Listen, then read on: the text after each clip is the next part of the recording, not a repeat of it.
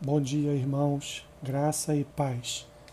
Que você tenha um dia abençoado pelo Senhor e na presença do Senhor. Mais um podcast Café com Bíblia. Hoje com mais um versículo. Esse versículo está no Salmo 27. Ele é o primeiro versículo.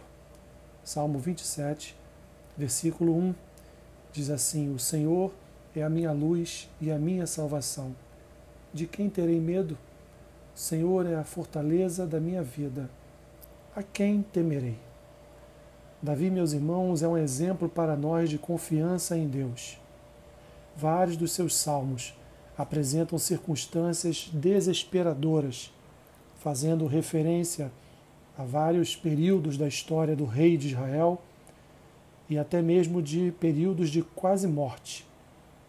Mas sua confiança, meus irmãos, em Deus nunca foi abalada pelas atitudes de homens, nunca foi abalada pelas guerras.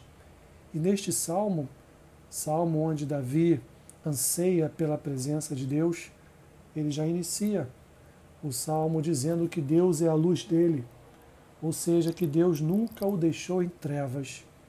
Deus nunca permitiu que Davi não vislumbrasse a sua luz a sua resposta. E ele continua, e a minha salvação. Davi tinha confiança de que Deus era o Deus da sua salvação, era o Deus do seu socorro, era o Deus que estava sempre presente nos períodos e nos momentos de tribulação, de angústia da sua alma. Davi então declara sem medo que o Senhor é a sua luz e a sua salvação a quem ele temeria, já que ele tem um Deus que ilumina o seu caminho, que não permite que ele ande em trevas e, da mesma forma, o salva. Ainda que ele viesse a padecer na mão dos seus adversários, ele sabia que a sua salvação estava em Deus.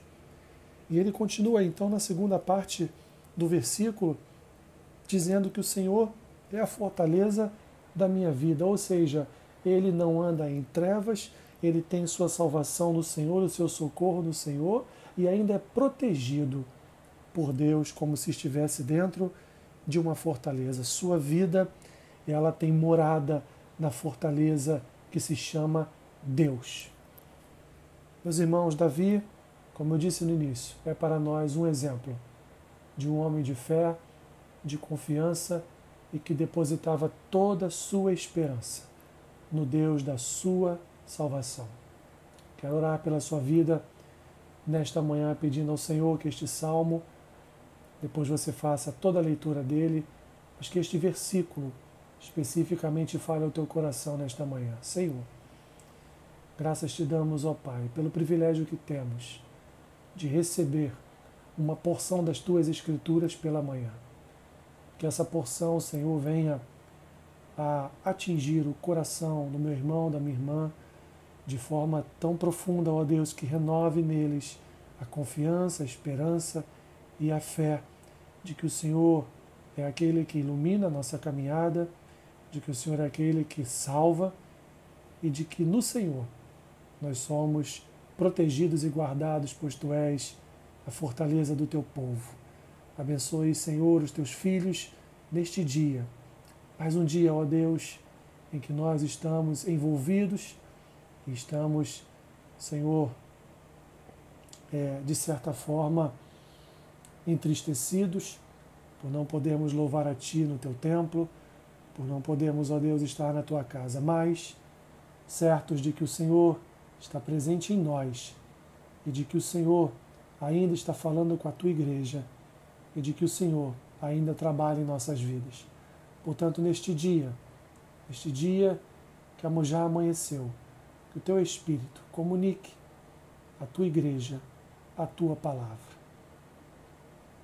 É o que eu te peço, que assim oro, em nome de Jesus. Amém. Deus te abençoe, rica e abundantemente. Amém.